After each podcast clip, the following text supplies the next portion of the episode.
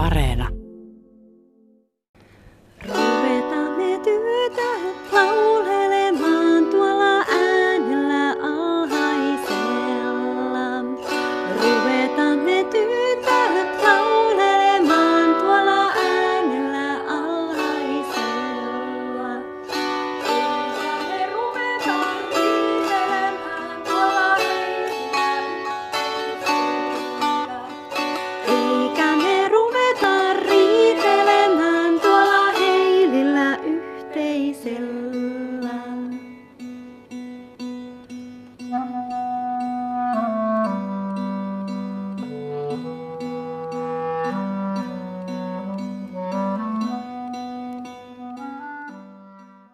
Siinä saatiin musiikkinäyte Alea Duosta. Täällä on Aurora Visa ja Annika Lyytikäinen. Hyvää huomenta. Huomenta, huomenta. Tässä oli, tota, kertokas mikä biisi tämä oli? Tämä on Ruvetaan me tytöt ja tämä on tosiaan ö, Kymenlaaksosta kotoisin oleva. Kymenlaakson laulukirjasta. Kymenlaakson laulukirjasta. Miten tota, Kymenlaakso kuuluu teidän musiikissa noin muuten? Eh, No, mä oon kotoisin täältä. Auroran eh, tausta tulee myös täältä. Kyllä se ehdottomasti juuret inspiroi aina kansanmuusikkoa ja ne kun löytyy ainakin osin täältä, niin, niin toivottavasti se kuuluu ohjelmistoon ja ehkä sitten vähän epäsuoremmin kanssa. Näin siis Annika Lyytikäinen. Mites Aurora, mites te olette nuoret naiset haksahtaneet kansanmusiikkiin? No se on ehkä ollut kummallakin vähän sille vahingon kautta. Mun oma tausta on semmoinen, että mun musiikkiopistossa on ollut vaihtoehtona soittaa kanteletta klassisella ja kansanmusiikkilinjalla. Mä oon ihan sattumaisin päätynyt sinne kansanmusiikkilinjalle.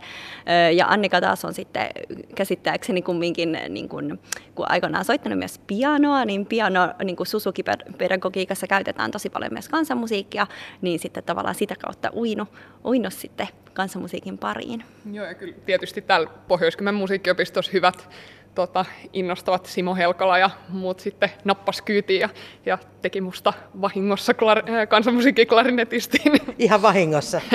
kyllä vain. Soljuuko joku muu genre kuin se pelkkä kansanmusiikki teiltä? No kantelistina tulee tietenkin soitettua niin kuin hyvin monenlaista musiikkia, mutta kyllä tämä kansanmusiikki on se niin kuin, ö, ykkösgenre, että sitten tietenkin tuommoinen kevyempi populaarimusiikki lähtee kanssa, mutta no oon mä sitä klassistakin joskus vähän soittanut, mutta, mutta kyllä se kamu on se juttu. Vuonna 2014 on duo perustettu. Teillä on takana siis jo todella paljon vuosia yhdessä. Teillä on soittimena klarinetti ja kantele. Ja mm, uskaltaisin väittää, että tämä ei ole kovin tavallinen kombo. Ei välttämättä, että kaksi hyvin yleistä kansanmusiikkisoitinta, mutta, mutta tota, tavataan sanoa, että saatetaan hyvinkin olla ainoita maailmassa, jotka soittaa klarinetilla ja kanteleella kahdestaan yhtään mitään ammattimaisesti. Uskallias väite, allekirjoitatko sä? Ehdottomasti, joo, ei, ei ole tähän mennessä tullut kyllä yhtään niin kuin toista vastaavaa kokoonpanoa vastaan. Mites sovituksellisesti sitten, kun teillä on kaksi näin tavallaan erilaista soitinta, niin kukas teille tekee sovitukset näihin? Me tehdään itse asiassa itse meidän sovitukset. Totta kai niin kun, se on, on pitänyt niin kun, ö, oppia tuntemaan sen oman soittimen niin kun, sellaiset niin kun, mahdollisuudet ja että mi- mikä on kannattavaa ja sitten tavallaan miettiä, että, että miten, se, miten voisi sitä omaa soitintaan niin kun, tuoda mahdollisimman hyvin esille sitten taas sen toisen, toisen soittimen rinnalla, että, että se on vuosien myötä myös muovautunut, että mi, mi, mitä niin kun meidän kannattaa tehdä näillä soittimilla. Ja toisaalta myös tosi iso inspiraation lähde, että meillä on kaksi tavalla aika rajoittunutta soitinta, että mm. Auroran kanteleessa on vain 19 kieltä ja, ja klarinetissa voi soittaa niin kuin vain yhtä ääntä samaan aikaan, ei mitään sointuja tai näin, niin sitten se on todellakin pistänyt kaivamaan kaiken ulos, mitä näistä soittimista lähtee ja, ja tota, sitä ollaan nyt myös sitten levylle ja sinkulle koitettu tallentaa. Mm. Mutta sitten taas toisaalta se etu on, että klarinetti on yksääninen, eli voi soittaa melodiaa ja sitten kanteleella taas voi säästää ja kompata. Ja laulu tietysti kuuluu tähän mukaan. Juu, ehdottomasti. Hei, millaiseen yleisöön kansanmusiikki nykyään uppoaa? No ihan kaikenlaiseen mun mielestä, jotka vaan pääsee sen ääreen, että, että ehkä kansanmusiikkikeikkoja ei ole ihan yhtä mainstreamisti tarjolla tai ihmiset ei tule kuunnelleeksi sitä, mutta kyllä melkein yleisöllä kuin yleisöllä ei ainakaan kukaan ole kehdannut sanoa palautteena, että olipa kummallista tai, tai näin, että, että kyllä tota, kun kuka tahansa, joka sitä tulee kuulleeksi, niin, niin tota, monet tykkää. Onko se meillä jotenkin geeneissä kaikilla? No on se varmaan tietyllä tavalla, että, että myös alakouluissa kumminkin opetetaan ö, niin kuin runolauluja ja kansanlauluja vielä onneksi, niin, niin ehkä se sieltä geeneistä tulee. Ja kyllähän se suomalainen kansanmusiikki jollain tavalla varmasti, vaikkei sitä olisi koskaan aktiivisesti kuullut, niin jollain tavalla kuulostaa silti tutulta mm. ja niin kuin kotoisalta, että se siinä varmasti myös vetoaa sen eksotiikan lisäksi kyllähän se semmoinen poljento, niin sehän pistää jalahakkaamaan, vaikkei mikään kamufani olisikaan. Nimenomaan, just näin. Ja se on ehkä se myös, että se on sen takia ö, nykyään ehkä helpommin lähestyttävää, kun ihmiset osaa ehkä niin kuin, vähän rinnastaa sitä sitten taas populaarimusiikkia, että paljon on samaakin. Tanssimusiikkiahan tämä just hyvin näin. pitkälti on. Mutta te olette keikkailu myös paljon ulkomailla, niin miten suomalainen kansanmusiikki, niin miten se menestyy ulkomailla?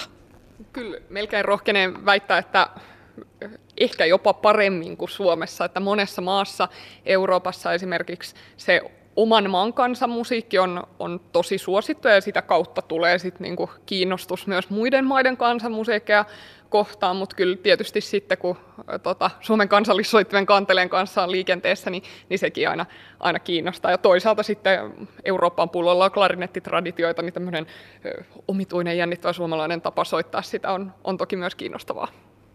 Mites eksoottinen soitin tämä kannel on nyt sitten Euroopassa esimerkiksi laajemmin? No Euroopassa on eksoottinen, että, että toki kun Baltian maissa ja Suomessa, niin tämä kanteleperhe on kyllä laaja, mutta, mutta se ei ole ehkä niin tunnettu tuolla Euroopassa.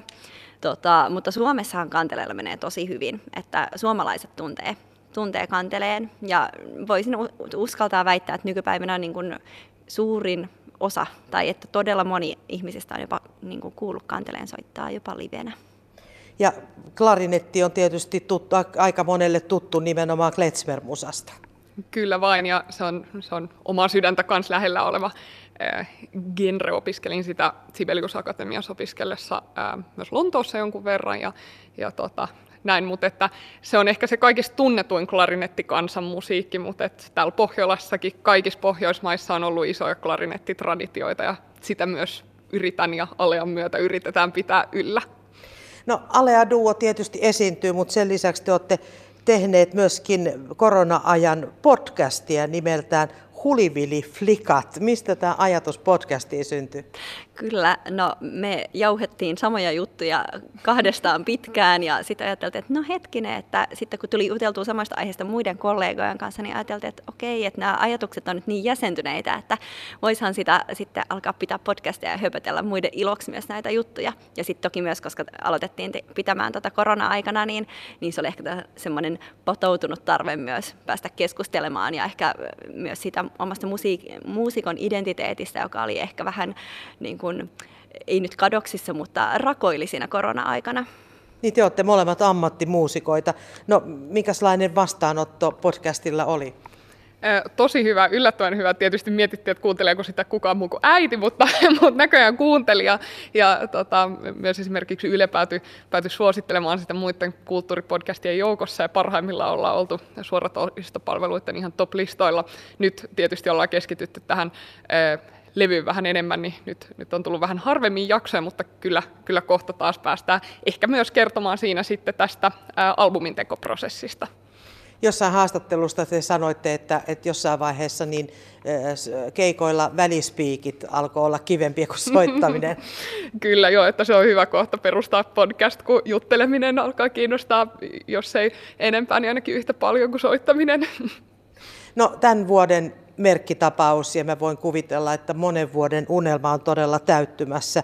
Uusi levy on tulossa teiltä tammikuussa. Millainen unelmien täyttämys Aurora tämä on?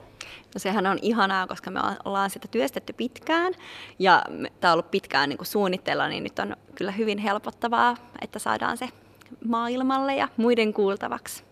Te muun muassa kysyitte tämmöistä mesenaattirahoitusta tälle levylle. Onko tämä ihan tavallista musiikkipiireissä?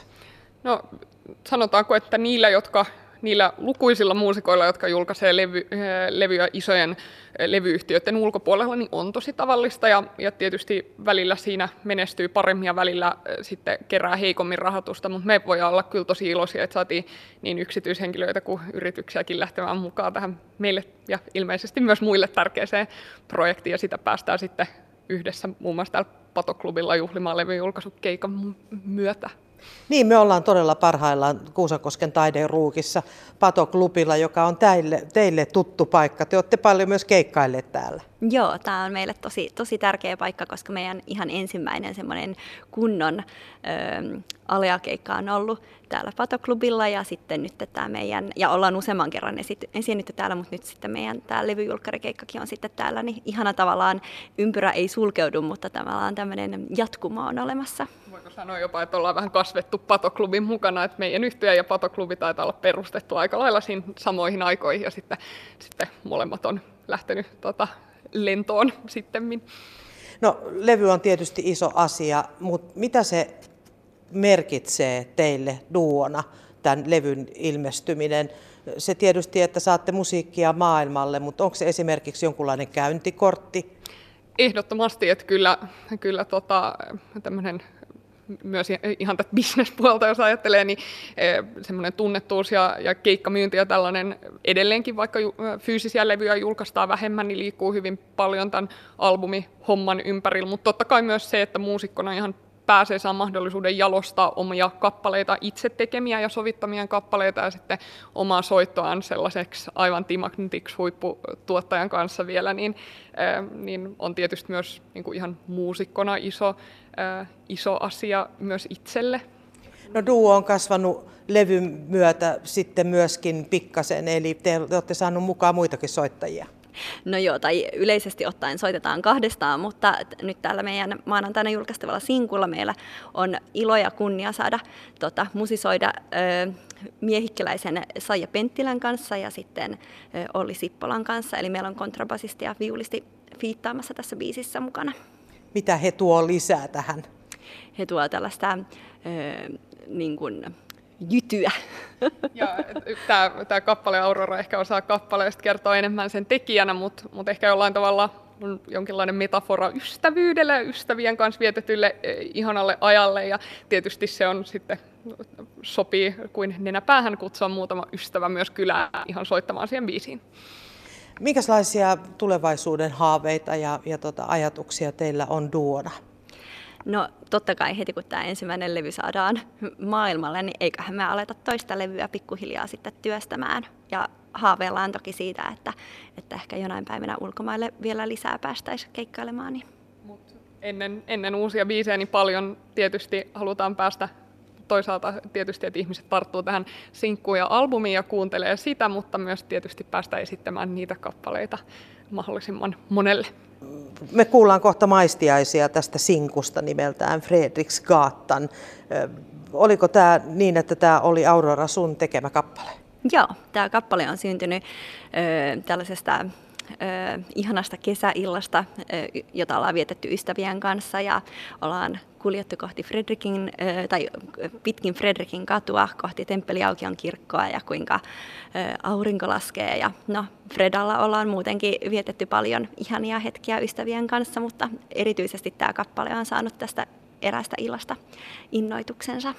Eli kansanmusiikissa voi kulkea myöskin stadissa, että ei tarvi aina kulkea pellonlaitaa. Joo, just näin. Että meillä on myös ehkä tällaista tota, laidasta laitaan, että voidaan olla pellonlaidalla ja sitten voidaan olla Helsingin keskustassa. Ja tähän loppuun me kuullaan todella maistiaisia nyt sitten tältä uudelta sinkulta nimeltään Fredriksgata.